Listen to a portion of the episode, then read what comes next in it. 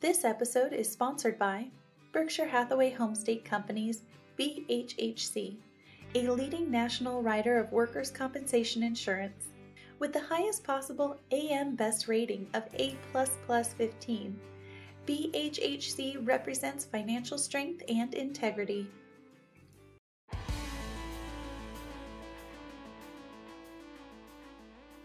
Hi, this is Dave Garcia, president of Rancho Mesa, and thank you for joining me and listening to today's podcast brought to you by Studio One, our safety and risk management network. In today's show, I'll be talking with Rob Darby, the president of Berkshire Hathaway Homestate Companies Workers' Compensation Division. Uh, they're one of the leading carriers writing workers' compensation insurance in California and all across the United States. During the show, we'll talk with Rob about the impact COVID 19 has had on the workers' compensation marketplace, what changes and impacts he sees as a result as we head into 2021. Hey, Rob, welcome back to the show. Hey, Dave, thanks for having me. Great. Hey, now that we're almost a year into the pandemic, has the impact on the workers' compensation claims been greater or less than you expected when it first hit? That's a great question. I think I'll break it into two parts. It's been, I mean, overall, it's been less than expected for sure nationwide. But when you look at the breakdown between California and all other states, it's been less better in California than expected than it has been outside of California. Outside of California, we really have had very few claims in terms of what we expected and, you know, relative to what we thought we were going to get. California has been a little bit closer to our expectation initially, but frankly, it's been, it's kind of been all over the place. And the, the reason for that is that, as you know, the pandemic in California, there have been a lot of things in California that's made it unique. You know, one is, A, we write a lot of business here, so that's, you know, it's obviously to say we pay a lot of attention to. But in terms of the, you know, kind of what's been happening in California, we had, you know, we've had multiple waves of infection across the state, which I think the third wave was the amplitude of that was a lot bigger than we thought it was going to be. And it was more impactful than we thought it was going to be. And that's led to more claims, obviously, in the third wave. What's also been the overlay, as you know, is the you know executive order, the emergency order that the governor put out that expired on July 5th, and then it was followed up by SB 1159, which was a different. It, it had some of the elements of the executive order, but some of the elements were stripped out. And so what we saw, I think, in terms of you know what happened after 1159 was passed, was we saw an increase in claims, but a lot more, I think, what I would call kind of discussions around compensability or debates around compensability. So there were different triggers that were put into place related to you know whether there were outbreaks, et cetera, rather than it being related to as much to the kind of employment. It was really related now to how many cases were in a particular facility that that person may have been infected by. So it changed the dynamic, but you know, it, it really hasn't been as much as we thought. Although I would argue that maybe in 2021, early this year, maybe it was a little bit more than I would have expected when we first started back in March of 2020 when this first kind of broke. You know, we thought, oh my gosh, the world's coming to an end. We have, you know, we're gonna have all these COVID claims. You know, we did have a lot, but you know what, what was interesting is that we didn't predict the amplitude of the third wave being as high as it was. So I would say there have been a lot of claims that come out of the third wave that we maybe didn't expect initially. Okay. So as far as the impact of SB 1159, then you've seen it kind of work through the system, and now it's really gotten down to the point of is it an outbreak or is it not? And where's the presumption line, things like that. So that's kind of settled out a little bit in your view, Rob, from what you're saying. Settled out is an interesting way to put it. I think that what we're seeing is an increase in litigation around the, the topic.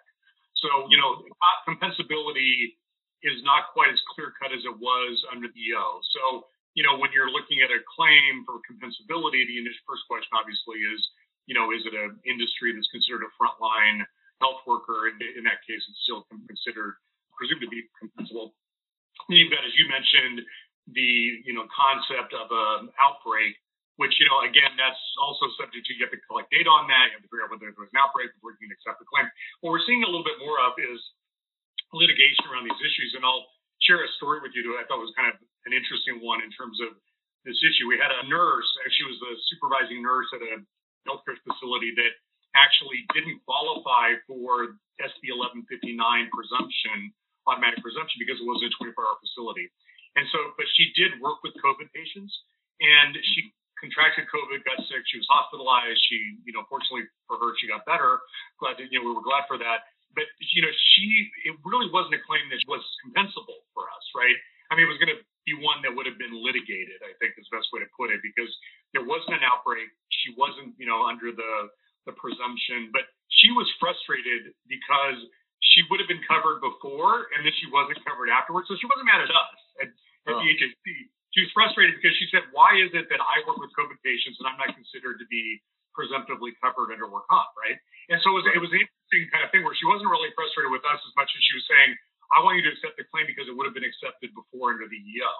Right? right. And so it was a very interesting kind of situation. But we are seeing more litigation, I would say, around this now. And, you know, I think we're all a little bit, I don't think any of us want to necessarily take all these claims to, you know, court. It's hard to get, we all know everybody's so virtual, so even getting a court date is tough. But, know, also you don't want to make bad case law, right? So there's a kind of the concern I think people have about bringing cases to the court that you may feel like you have a pretty strong denial based on, you know, SB 1159.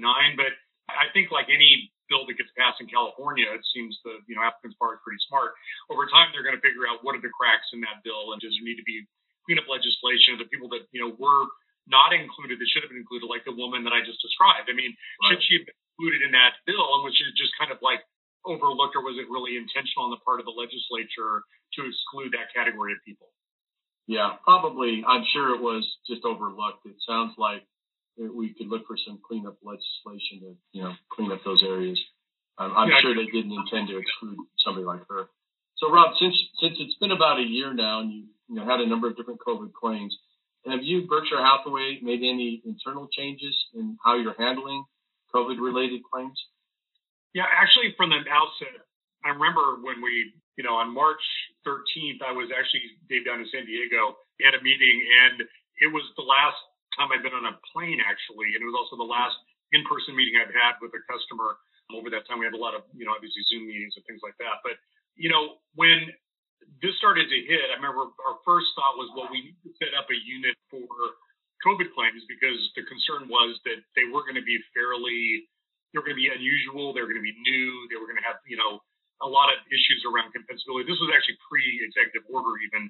So yeah, we, we set up a group of, you know, we had a group of people that, you know, we still take the more complex COVID claims and they go into a kind of a technical claims team that is, you know, used to dealing with those. Now that can sometimes be problematic for some of our customers who are used to having their own dedicated adjuster and they want that dedicated adjuster to work on all their claims for them. but, you know, our feeling was, and we've actually had pretty good I mean, I think the you know acceptance of this by our customers has been good. That you know on those more complicated COVID claims, they are being sent to different adjusters for handling, just because the AOE COE issues are barely you know they're kind of arcane to this particular disease. Yeah, I really endorse that strategy. I think it's to me similar to subrogation type claims, where I know you have separate subrogation units that handle those kinds of claims because you know to an everyday examiner they may have one COVID claim every so often. And you really, first of all, want know, proper care given to the injured employee, but at the same time, you also want to make sure that you're guarding yourself against paying excessive medical costs when they're not necessary. So I love, well, as you know, you know, you and I have talked about this before. I like specialization within claims. The claims job, first of all, for all the people listening to this or anybody listens to this who happens to be in the claims you know, I have really mad respect for people that are claims adjusters because I think it's a very, very hard job. You have to know how to do a lot of things very well, right? You have to know how to, you have to understand medical issues. You have to understand, you know, the laws in California. You have to understand how to deal with a, somebody who's been injured. You have to deal with doctors. You have to, there's just a lot of dimensions to that job that make it sort of challenging, right? And so when it came to COVID, what was interesting about it is that I have no concern. I'm not too concerned about whether an adjuster who's never looked at a COVID claim before I, don't, I don't think they'll have a problem managing the medical at all, but I do think the AO, I think the compensability issues are more complicated, and then also mm-hmm. you know, who knows what happens with permanent disability. I mean, right. you know, still that's still kind of unknown yet as to how much you know permanent disability. We're starting to see more evidence that you know lawyers, applicants, attorneys are starting to say, well, there's going to be ongoing disability for this injury, and you know, it's just so soon that nobody really knows. I mean, do you fully recover from all the effects that COVID has on the lungs and the other body systems that it can attack. And, you know, it's still kind of early to know that. Right. The recent news with the rollout of the vaccines looks like some of the numbers are coming down. We've got through some of the holiday gatherings, so the numbers are beginning to drop. Rob, with all of that, what what are your expectations for COVID claims for the rest of 2021 and beyond? What do you think about that? Uh, you know, I'm not. I, I, guess my predictive abilities are, you know, maybe a little bit suspect in in this regard, but it's hard to know. I mean, there are obviously a lot of things going on right now, which are. This is not everyone's heard all this, so I'm not really saying anything everyone know, already doesn't know. But you know, we have, we have variants now that are out there. We have vaccines. We have variants. We have, you know, we had a big spike in COVID cases January and February, they're coming down dramatically now, which is great, right? I think it's been a combination of maybe some impact of the vaccines and also certainly I think behavioral changes across the country. Even you know we're you know not a lot of support for certain things like mask wearing and social distancing and you know shutdowns, economic shutdowns, that kind of thing. And I think people started realizing, well, you know, if we shut down for a couple of weeks, we can probably get this under control, kind of thing. So you know, there's been more, I think, acceptance of that countrywide than there was before. But you know, the variants it's unknown. I mean, from all the data that we've seen so far, the vaccines at least are keeping people out of the hospital and are reducing the number of the fatality rate of COVID. So even if the variants are, you know, able to sneak their way through and somehow still create an infection, some pretty strong evidence that even the South African variant, which is the one that a lot of people are concerned about, the Brazilian one as well, you know, either some sort of protection against the severity of the disease, even with those variants. So, you know, my view is that come 2022, I think COVID is going to be something that will be manageable. Whether that means it goes away or not, I think is a, still an open question. It may be like the flu, right? Where we, mm-hmm. I'm afraid I don't want to say that because it almost sounds like I'm, you know, sort of trying to equate COVID with the flu, which I'm not. But in terms of the way we manage it, it may be like the flu, right? So every year when you think about the flu, you know, you get a flu shot, or a lot of people get flu shots, and the flu shot is mapped to the variant that's going to be coming into the country that year, right? And they are able to determine that based on things in Asia generally.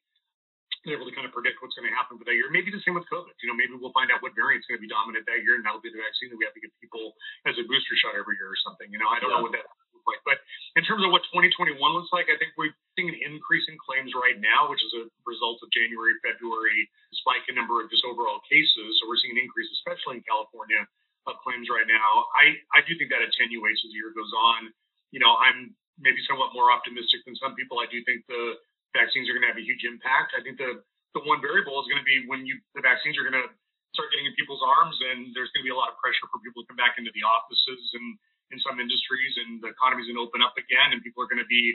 Let's face it, we've all been locked down for a year. I mean, there is a lot of pent up demand for things like getting on an airplane and traveling. I mean, going to even maybe not getting on an airplane, getting a car and you know going on a vacation somewhere where you're in a hotel and hanging out with your friends and all that. And the question will be, does that are the vaccines is the efficacy of those enough, and are we able to kind of hold back you know our own hold back the horses a bit in terms of you know getting people kind of like to let down their guard and get together and not wear masks and that sort of thing. Can we hold that back until more people are vaccinated? Will be kind of the question. So you know my view is that it kind of we're probably going to see a spike in March and February March. We've seen a lot of claims come in, and I think that will go down as the year goes on. That's really good insight, Rob. I want to circle back on one point that you brought up, and I think it's worth talking a little bit more about. And it's kind of like the below the surface iceberg look, and that's the potential for permanent disability on COVID claims. And what, what do you think? Will that become an issue for work comp carriers in the future? I, I think it will be. And I think what's going to happen is just like now, where you've got, and I don't, this may not be a very good analogy, but it's someone that came to mind as you asked me the question, so I'll use it. But, you know, it's like now when you have a work comp injury and someone has an underlying condition like diabetes or maybe some kind of renal disease or whatever the underlying condition may be. As a work comp carrier, a lot of times you are you end up picking up some of that treatment, but you also that gets factored in sometimes in the amount of disability the person has related to their injury, right? So applicants attorneys will throw in, you know, as many body parts as they can. So if there is sort of COVID, I guess I'd call, you know, kind of long-term COVID effects like you know, maybe diminished lung capacity or maybe diminished renal capacity or, you know, whatever it may be, right? I mean, because it affects different systems and different people in different ways. I think it's inevitable that we're going to see cases in 2022 and beyond where we have somebody who gets a work comp injury and that injury is exacerbated by the fact that the person had COVID, they have ongoing issues with it. I felt the same way. It's just uh, we know it's out there, but we just don't know what it's going to look like, what shape it's going to take just yet. One thing I did know I wanted to mention just about in terms of what we're seeing in our data is over the last month, I would say I've seen more claims where, especially the litigated ones, where permanent disability is being contemplated as part of the claim and also as part of the claim settlement. So attorneys are starting to allege permanent disability with COVID. Now, you know, how successful they'll be, it's hard to know long term. Yeah, I think, you know, speaking back to your kind of your COVID expertise unit, claims handling, I think that's going to even become a bigger factor then, at least how I would look at it. Like, they're going to be much more experienced in these permanent disability demands from lawyers all across the state you know, trying to figure out a way to attach another body part or whatever happens to be. So, and, and it, the interesting thing about that, Dave, you're right, because the interesting thing about you know COVID in particular, I mean, every state is different in terms of its workers' comp laws and you know the kind of you know how the courts are made up and you know whether they're liberal or conservative in terms of finding in favor of the injured worker or not. I mean, the same is true of COVID, right? Because each state had kind of a different approach to trying to cost shift the COVID claims onto the work comp system.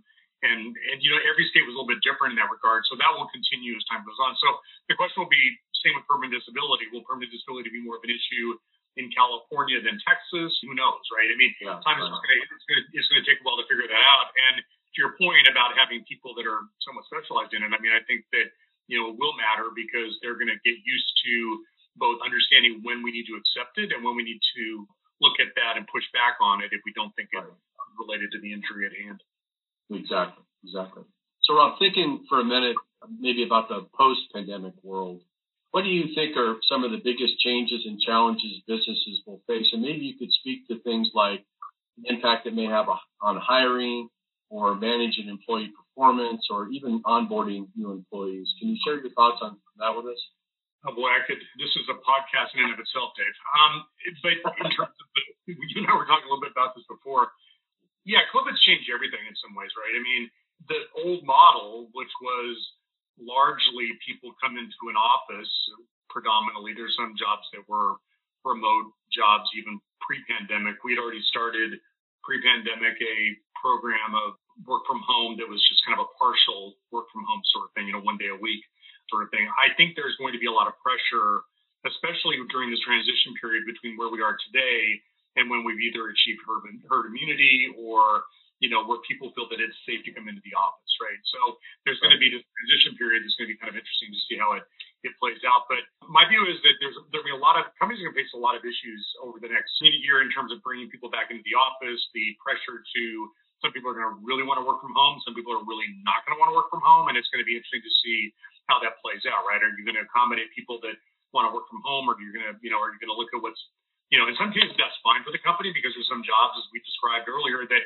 can be done just fine at home, right? But there are some that I keep going back to what Tim Cook at Apple has said, where they've said we need to bring our people back because, frankly, we're a company that's built on innovation and design, and mm-hmm. we cannot do that effectively on a Zoom call. And I, I couldn't agree with him more. Right? I mean, one of the issues I was explaining to you earlier, you know, we tried to have an offsite meeting virtually, right? And it, we kind of, we finally gave up and we went to a different format because it was just too hard to make that work. So I think they're going to, I think companies are going to be really faced with this kind of dilemma between satisfying the desires of some of the employees who want to work from home because they, you know, they feel like they can achieve better work-life balance and we're sensitive to that, but we're also sensitive to thinking about what's best for the, the company and for our, for, for our customers as well, right? So you know, at the, at the end of the day, we don't want to create a situation where we end up providing poorer service or something because we have we're allowing people to work from home. I mean, there has to be, you know, we're still sort of betting all this out, right? I mean, how, how are you going to make it work in the post-pandemic world? And I just think that's going to be a big issue for all companies going forward. But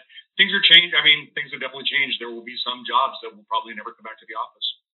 As it relates specifically, Rob, uh, that's more individual companies as it relates to our insurance industry and how maybe you see your interactions with your customers, be it uh, agents and brokers or policyholders. How do you see that changing as a result of COVID, if you do at all? And then, what, if any, do you see any role of technology in, in the business playing a bigger role? Maybe? yeah, those are great questions. I mean, one of the, the, the I'll start with the technology question first, and we'll go back to the other one. But you know, the one thing the insurance industry has not done a very good job historically is keeping up with technology, right? I mean, that's just been something the insurance industry has sort of lagged. The last few years have been, you know, we've been catching up as an industry. But I think that what this pandemic has shown us is that we need to, you know, do more in terms of making sure that we can operate virtually if we have to. And so I think technology will be a big part of that. You know, so I think there'll be a real move toward, especially as millennials and you know Gen Zs and you know they start to own businesses and things like that. They really want to communicate and interact on in an online virtual way. They're just as comfortable with that as they are sort of in person, right? So I think there will be some. You know, we'll definitely be. We've already created a number of tools that allow for self-service. You know, you know claims and you know other aspects of our business. You know, final audit that sort of thing can be done. A lot of that can be done online now, and I think that will that trend will continue. But in terms of you know the effect on the you know how we interact with our customers, I, I'll think about customers in two ways. One is people like you, Dave. I mean, you know, you're a customer of ours, right? Mm-hmm. You know, I don't think there's any. I think some meetings will go virtual. I think people will will probably do this. They'll probably there'll, be a little bit of calculus that people will go through in their head. It's like, do I need to meet with someone in person, or can this be done on a phone call or a video call?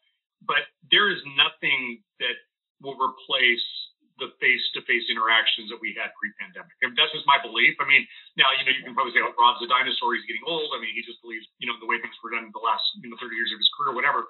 And you know maybe that's partly true, but but I also just know that the analogy I would use, and it, I don't, I hope I don't offend anyone when I say this, but you know there have been a lot of studies that have shown that one of the biggest problems the pandemic has created for us as a society is the impact on our kids because mm-hmm. you know kids aren't able to you know especially young children like kindergarten you know kids that are you know in grade school you know part of being in kindergarten grade school it, it has almost less to do with what you're teaching in terms of the actual classroom stuff it's a lot about social interactions how do you create you know how do you get along with people how do you you know it's like how do you connect and how do you move through the world with people you know and you can't do that very well virtually right so you know one of the big problems we've got with kids not being in school right now is that you, you hear it all the time about there's increased depression, there are kids that aren't very socially well adjusted, there are behavioral problems, that kind of thing. Well, I would argue that, you know, we're all just adult, you know, we're just grown up children, right, at the end of the day. And, and I still believe that, it, you know, there's nothing that will replace, you know, being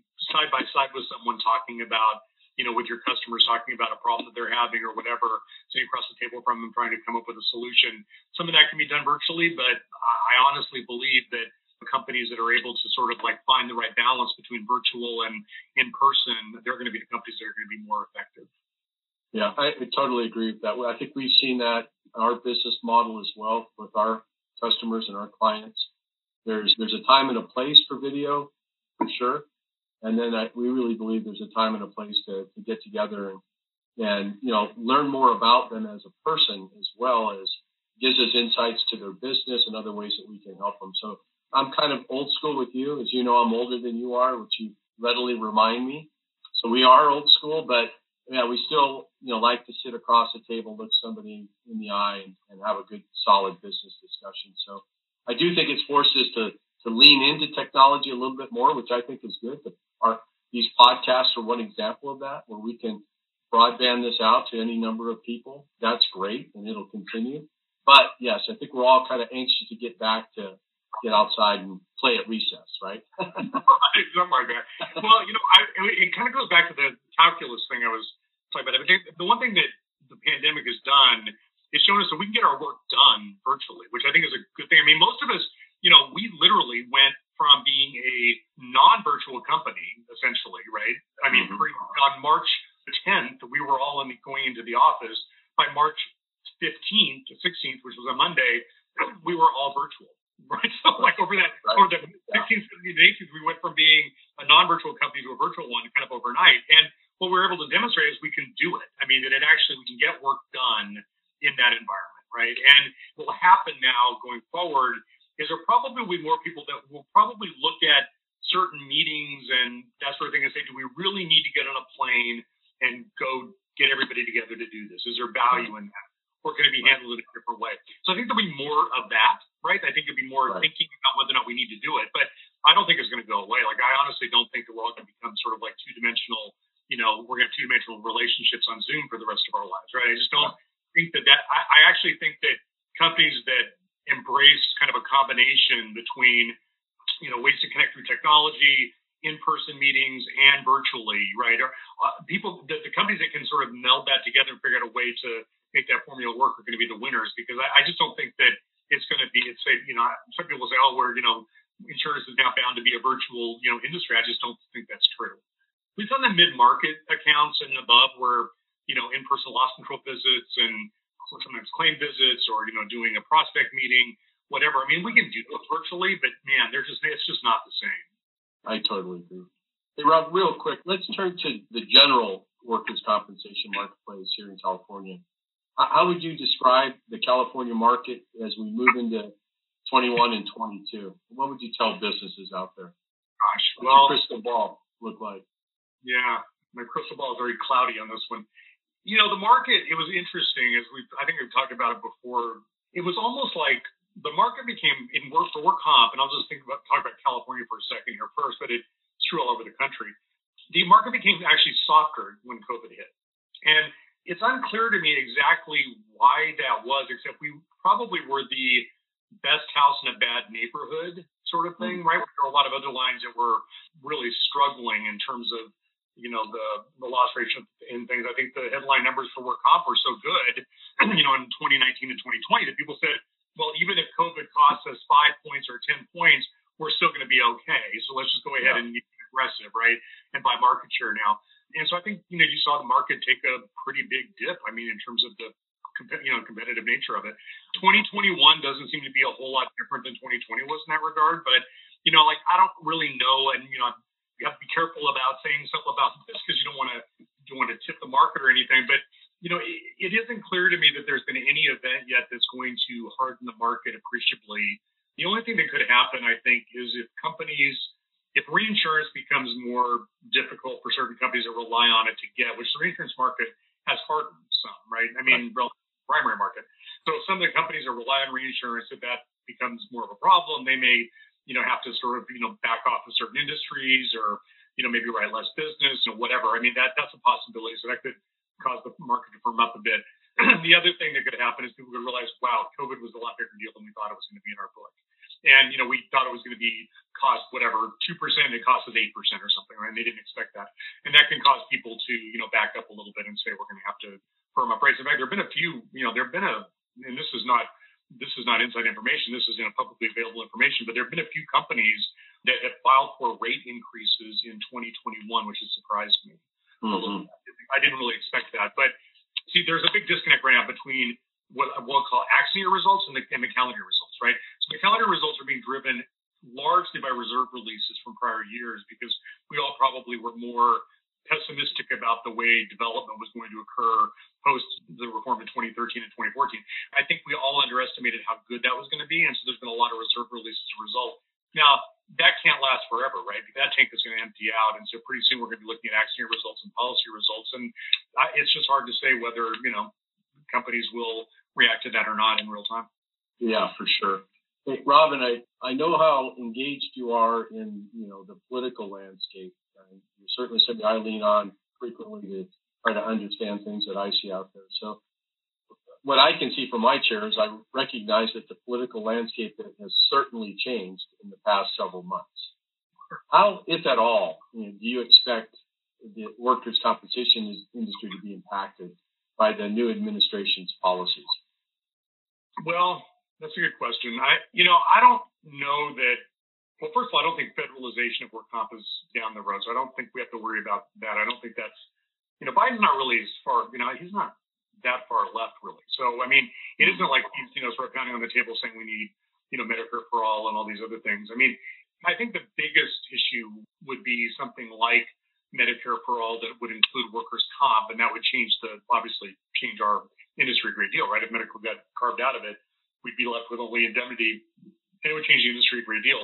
But you know, it isn't clear to me that there's enough support for that to actually happen. Now, you know, Biden's more in favor of you know, universal health care through a public option, and that's completely different. That doesn't probably affect our business that much. In fact, if anything, it could be positive because if people have group health insurance, they're not going to be as likely to use workers' comp, you know, when group health is actually where a claim may, may belong rather than workers' comp. So, you know, I'm not, I don't really think it's going to be impactful. Now, it's going to, it could have an impact on some of our, the businesses that we insure, right? I mean, there could be more Mm-hmm. regulation, things like that. I mean, you know, because a lot of regulations were rolled back under the Trump administration. So we could see some of that. So that could affect some of the businesses that that we insure, but I'm not sure it's going to really affect us too much. Okay. Now, the one thing that could happen, I suppose, is possible is if we start seeing more inflation as a result of some of the stimulus issues that have, you know, some of the stimulus has been put into the, the system. At some point, we're going to have to figure out a way out of that because, I mean, we have, Right. you know,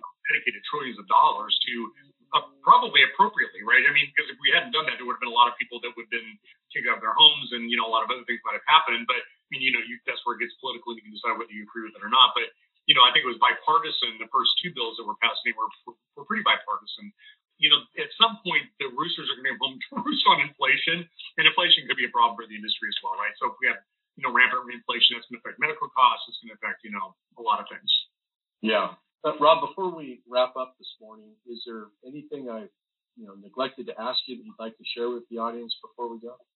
No, I, I appreciate the opportunity, Dave. And, you know, I, like I said, I get asked a lot about what I think is going to happen with COVID in the market. And, you know, I, you know, I was telling somebody, or I've read these emails to the company, you know, every three weeks or so. And one of the comments I made in my last one was, I've never in my career been in a situation where the future was so unclear to me, right? Like Yeah. that was especially true last year, pre-vaccine, when we really didn't know what this pandemic was going to do. Was it going to wipe out man, mankind in total, or was it going to, you know, was it going to finally go away, and we're going to find a way to, you know, therapeutics and ways to treat it, which is really what, where I thought we would end up. I didn't really think we had an existential threat. I, I, I don't believe that we do, but I think the thing that I think I've been most impressed with is our ability to get a vaccine so quickly in this Mhm. country. Amazing to me. We've been able to do that. I think that that will ultimately, it's obviously saved a lot of lives, and you know, it will obviously have an impact on our industry because we'll have fewer COVID claims as a result. Yeah. And just kind of looking into the future a little bit, Rod. can I pre-commit you to uh, getting together with me again in June or July and kind of giving the audience an update? Maybe by then the vaccine will have really kicked in and some some of our uh, inside of our little crystal ball, maybe the fog will be uplifted a little bit. Yeah, I'd be happy to, as long as you don't replay some of the things I said today and say, you said on, you very, you know, I can't believe how wrong you were. You, would you like to change your thoughts on that? well, I Um, could, but- I could, I, I will for sure be wrong, but that's okay. Okay, great. So, hey, Rob, thanks, thanks so much for your time today and, and giving us all a chance to get updated on, you know, kind of the impacts COVID-19's had on the workers' compensation marketplace, and, and especially as we head into 2021, trying to give businesses some light at the end of their tunnel as well. Like, okay, the workers' compensation is in place, it's survived, it's learned, and you know, it's something we don't want to take our eye off of, but it's something that we're it's manageable at this point. So again, Rob, I really appreciate your time today. Thank you. I really appreciate it too, Dave. Thanks a lot. That'll do it for today. So thank you for joining me and for tuning into Studio One, our safety and risk management network. Until next time, stay well. This is Alyssa Burley with Rancho Mesa. Thanks for tuning in to our latest episode produced by Studio One. For more information, visit us at ranchomesa.com and subscribe to our weekly newsletter.